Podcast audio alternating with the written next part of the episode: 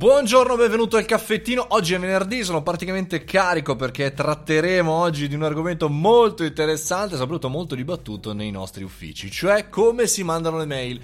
5 errori che compiono ogni tanto i clienti, ogni tanto i patron, ogni tanto i collaboratori, ogni tanto quelli con cui lavoriamo e non dobbiamo assolutamente commettere noi. Pronto? Partiamo col primo. Il primo è rispondi a tutti. Allora, non so come mai c'è una schiera di persone che quando ancora nel 2020, sì, la posta elettronica, bla bla bla, ma eh, quando devono mandare una mail non rispondono a tutti, fanno solamente rispondi, clic, rispondi e basta. E, e, gli altri che fai? E allora tu riaggiungi gli altri, via dicendo. Eh. Insomma, un, be- un, bel casino, un bel casino. Il secondo punto è scrivere in maniera eh, chiara l'oggetto.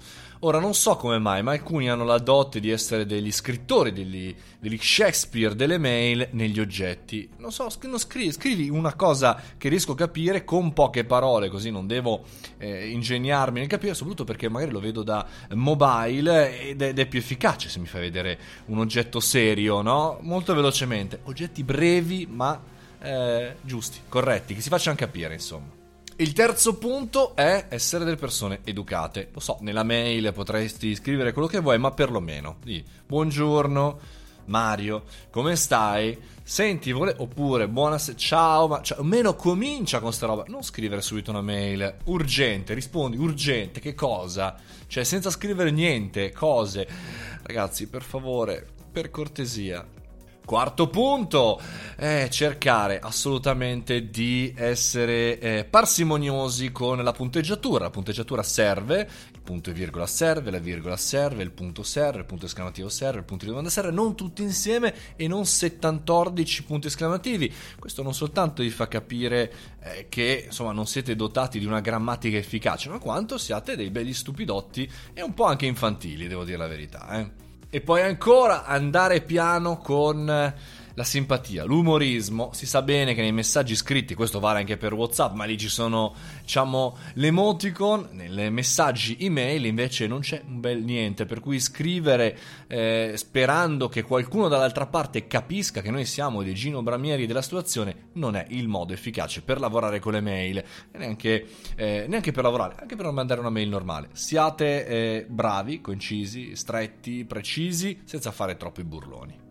Ultimo punto che oggi volevo, come dire, buttare lì per fare un bello spirito di riflessione per questo venerdì è rileggete le mail, per favore, rileggete le mail nulla vieta di fermarsi un secondo, scrivere la mail, magari vai a fare la pipì, magari ti bevi un goccettino d'acqua, fai un passaggio, una camminata all'interno del tuo ufficio, ritorni, la rileggi, che ti sei uscito un po' dal transagonistico della mail, capisci che magari c'è quell'errore, magari hai cambiato quella parola dal maschile al femminile, devi cambiare anche l'articolo. Ecco, quindi rileggerlo ci dà la possibilità di essere leggibili, punti al punto giusto. Quanto ci vuole? 10 secondi e hai fatto una buona figura.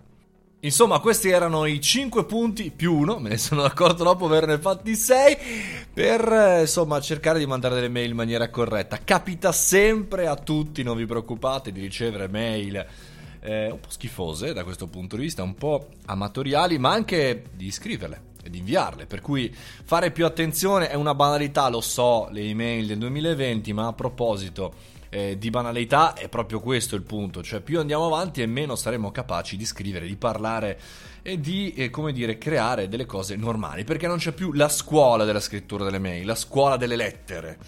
Detto questo, ragazzi, passate un buon weekend, fate i bravi, rilassatevi, magari trovate il tempo di prendere un taccuino, prendere una penna rilassarvi un attimo, spegnere tutto e di cominciare a scrivere manualmente. Esercizio del weekend. Scrivere una breve storia o anche piccolo, un piccolo racconto vostro, un piccolo diario a penna, a mano per ritornare a toccare qualcosa con mano per l'appunto. Io sono Mario Moroni, questo è il caffettino www.mariomoroni.it potete trovarmi tutti i giorni dal lunedì al venerdì alle ore 7.30 qui su Spotify, Apple Podcast, Google Podcast, Alexa, dove volete. Fate i bravi. Ciao!